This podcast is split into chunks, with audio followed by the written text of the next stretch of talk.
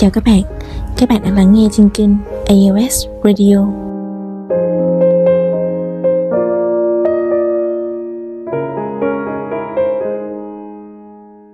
Chủ đề tuần này là một chủ đề tiếp nối chiến dịch đối đầu với định kiến The Confronting Prejudice Campaign mà đài đã phát hành vào tháng ba vừa rồi. Mình thực hiện chiến dịch này nhằm bày tỏ quan điểm rằng tôi muốn sống trong một thế giới không còn định kiến. Bản thân mình thì cho rằng định kiến là thứ mà kìm hãm một ai đó để phát triển, để đến gần đến sự hạnh phúc và an yên trong cả cuộc sống hiện đại bây giờ hay là từ xã hội trong quá khứ. Chiến dịch này được hoạt động dựa trên nguyên tắc Change Yourself First, có nghĩa là quy tắc thay đổi chính mình đầu tiên. Mình chưa bao giờ nghĩ rằng một chiến dịch có thể thay đổi hoàn toàn thế giới, nhưng mà có một câu nói thế này: nếu mình muốn thay đổi thế giới, mình sẽ thay đổi chính mình trước. Sau đó mình sẽ kể cho người khác nghe về cách mà mình đã làm. Mình không bao giờ yêu cầu người khác thay đổi. Thay vào đó mình sẽ truyền chút cảm hứng cho họ bằng cách lấy chính bản thân mình, câu chuyện của mình làm ví dụ. Cho nên chiến dịch này đã ra đời như thế. Và mình rất là vui vì ngày hôm nay, lại một lần nữa sau chủ đề đầu tiên chống lại định kiến về thành công và thất bại, thì mình lại được ngồi đây chia sẻ với các bạn về chủ đề thứ hai của chiến dịch mang tên xóa bỏ định kiến về bản thân.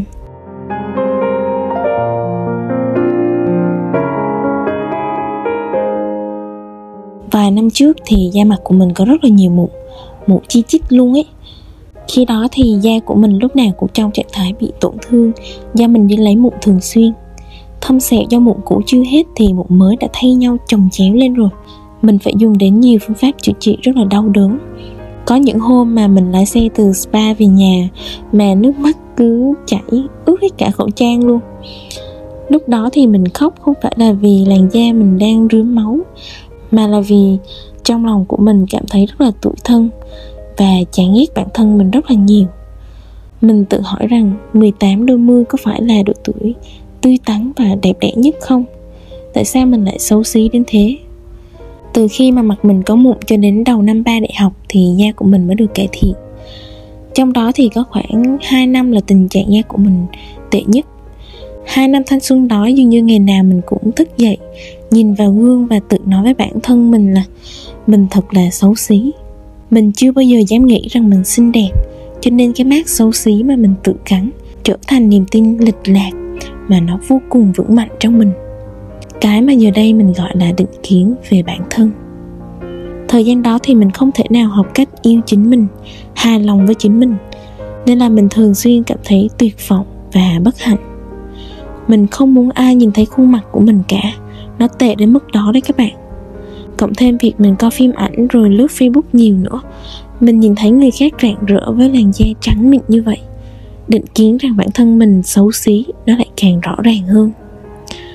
Rồi các bạn biết không, và một ngày cuối cùng thì mình cũng đã thực sự quyết định để thoát khỏi cái chiếc hộp xấu xí đó. Mình còn nhớ là vào một hôm, vào một buổi tối mà mình không thể nào ngủ được, mình đã suy nghĩ rất nhiều về ngoại hình của mình. Mình nhớ đến câu nói của Jiragin. Anh ấy nói rằng người đẹp là người có tâm hồn đẹp. Thế nên là mình đã suy nghĩ rất là nhiều, và mình nhận ra, à, thì ra mình thấy bản thân mình xấu vì tâm hồn của mình chưa đẹp. Tâm hồn chưa đẹp là một tâm hồn cần được sửa chữa. Mình quay về lắng nghe chính mình. Trong đầu mình đã hiện ra những lần mà mình bỏ mặc cái nhìn của người khác để dõng dạc hoàn thành bài thuyết trình, những lần mà mình nhận được tràng pháo tay khi mà mình phát biểu, những lần mình hạnh phúc khi mà mình ra đường với một chiếc váy xinh xinh mà mình thích. Sâu bên trong mình là một cô gái vui vẻ và tự tin cơ mà. Và rồi mình nhận ra giá trị của cái đẹp không được quyết định bởi những nốt mụn ngoài da, cũng không phải bởi đôi mắt, mũi, miệng hay là dáng vóc. Cái đẹp thực sự nó xuất phát từ chính con người của mình. Mình có thần thái của một cô gái có tri thức và xinh đẹp. Điều thần kỳ là từ khi mà mình thay đổi suy nghĩ, da mặt của mình bắt đầu cải thiện hơn. Mình thật sự không có nói điêu đâu. Mình đã dừng sử dụng các sản phẩm treatment và chỉ làm sạch da ở mức cơ bản thôi. Đương nhiên là mình vẫn đi lấy nhân mụn khi cần thiết, nhưng mà uh, mụn mới đã dần dần không còn mọc lên nữa, cho đến khi mà chỉ còn vài nốt thôi. Và kỳ lạ hơn nữa là mình không có bất ngờ lắm khi mà thấy làn da mình đang được phục hồi. Lúc đấy, thậm chí đối với mình thì những lúc mụn đó không còn là vấn đề gì lớn lao nữa. Khi mình nhìn nhận được giá trị thật sự của mình thì mình sẽ cảm thấy đủ và yêu bản thân mình rất là nhiều. Lúc ấy cũng là lúc định kiến mình thật là xấu xí không còn nữa.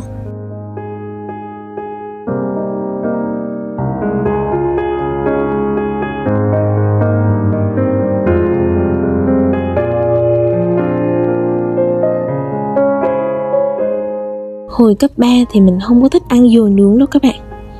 Mình không hẳn là ghét, nhưng mà mình cảm thấy món đó ghê ghê. Nó cứ đen đen rồi là mình có cảm giác hơi bất an đó các bạn.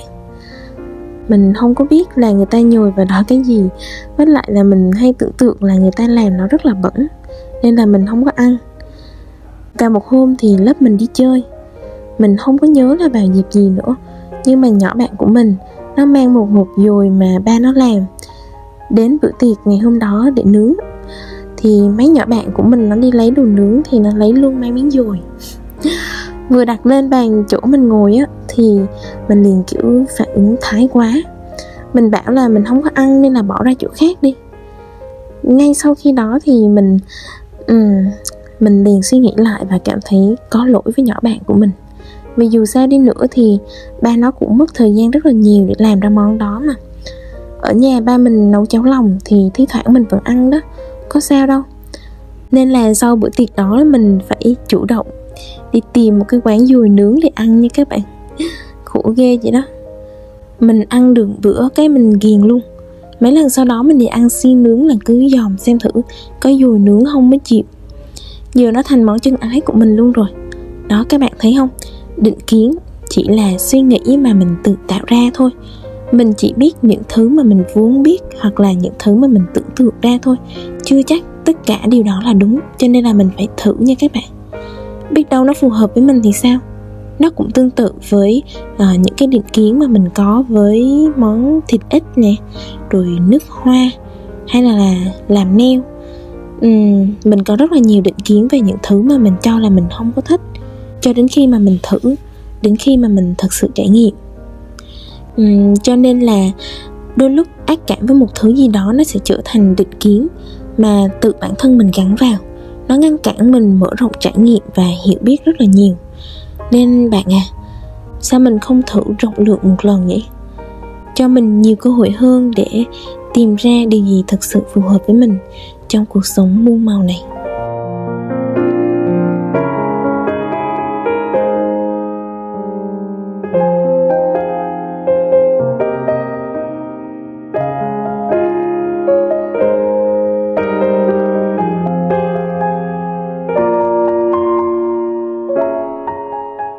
Còn đi học là không có nên yêu, mất thời gian nè, bị phân tâm rồi còn không có dẫn đến được cái kết quả gì tốt đẹp hết.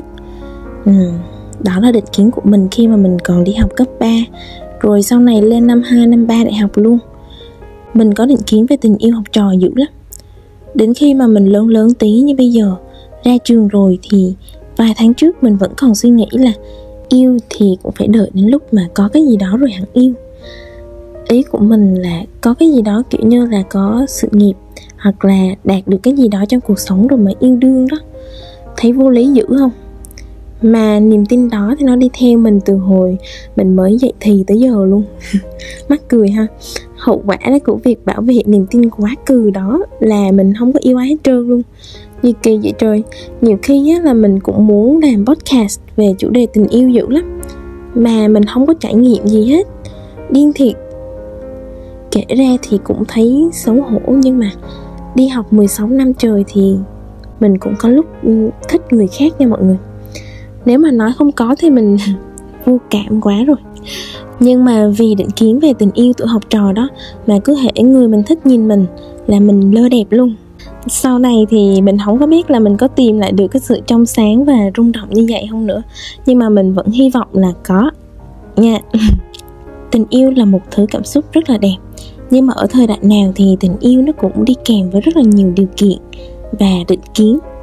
Chỉ là mỗi thời nó sẽ thay đổi mỗi khác thôi. Nhưng mà dù sao đi nữa thì mình vẫn tin vào một tình yêu thuần khiết, đến với nhau chỉ vì mình yêu con người của đối phương thôi. Thật đó. Nên là các bạn ơi, Xứng đôi vừa lứa không phải là chỉ về điều kiện gia đình hay là ngoại hình của đối phương hay là bất kỳ điều kiện gì hết. Nó là về tính cách, là về con người của hai người yêu nhau. Cho nên là gặp nhau ở thời điểm mà mình không có cái gì cả vẫn có thể yêu nhau được mà. Đừng vì những định kiến mà mình quay lưng với trái tim và cảm xúc của mình nhé. Mình thì từ nay mình sẽ không như thế nữa đâu, mình hứa.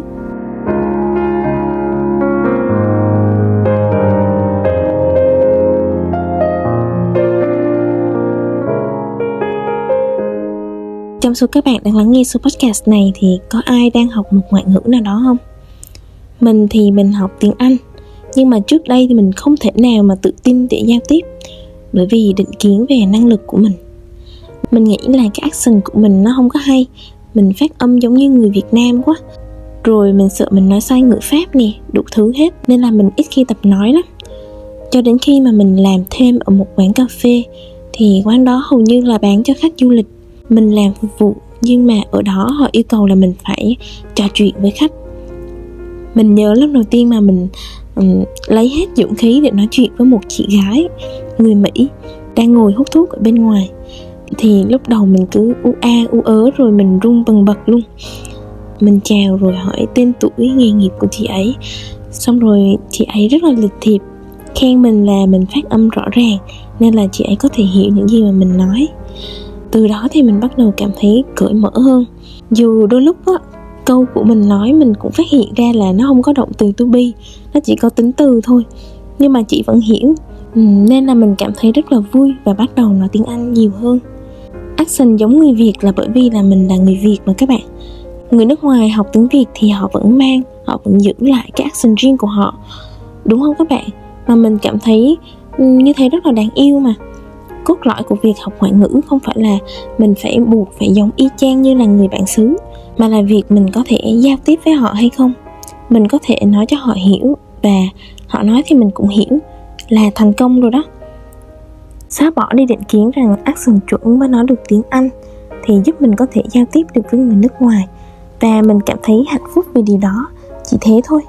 Đến bây giờ thì cái kỹ năng giao tiếp tiếng Anh của mình nó đã tiến bộ rất là nhiều, và mình cũng đã thuận lợi, dễ dàng hơn trong việc mình tiếp cận cái ngôn ngữ này. uhm, Ngày hôm nay trong tập podcast này thì mình đã kể cho các bạn nghe bấy nhiêu là chuyện về bản thân mình, đúng không? Còn các bạn thì sao? Trong bạn đang tồn tại định kiến gì về bản thân mình vậy? Mình vẫn luôn nói rằng mối quan hệ với bản thân mình là mối quan hệ quan trọng nhất. Thế nên là hãy thật sự nhìn nhận vào chính mình. Việc xóa bỏ những định kiến mà tự mình đặt ra thì cũng như là việc mình đang mở một cái nút thắt cho một chiếc hộp để mình nhìn ra một cái thế giới thật là to bự, rộng lớn ở ngoài kia. Mình có thể làm được rất là nhiều thứ mà mình không tưởng. Tại sao mình cứ tiếp tục kìm chân mình chứ? Đừng để định kiến định hướng cuộc đời của bạn. Mình biết là bạn tài giỏi, xinh đẹp và tỏa sáng vì chính bạn ngay lúc này. Hy vọng là những thông điệp mà mình gửi gắm thông qua chiến dịch này có thể mang lại một chút giá trị cho bạn. Hẹn gặp các bạn ở số tiếp theo nhé. Nhớ đăng ký kênh để ủng hộ mình và không bỏ lỡ bất kỳ số mới nào mà đài phát sóng nhé. Tạm biệt, bye bye.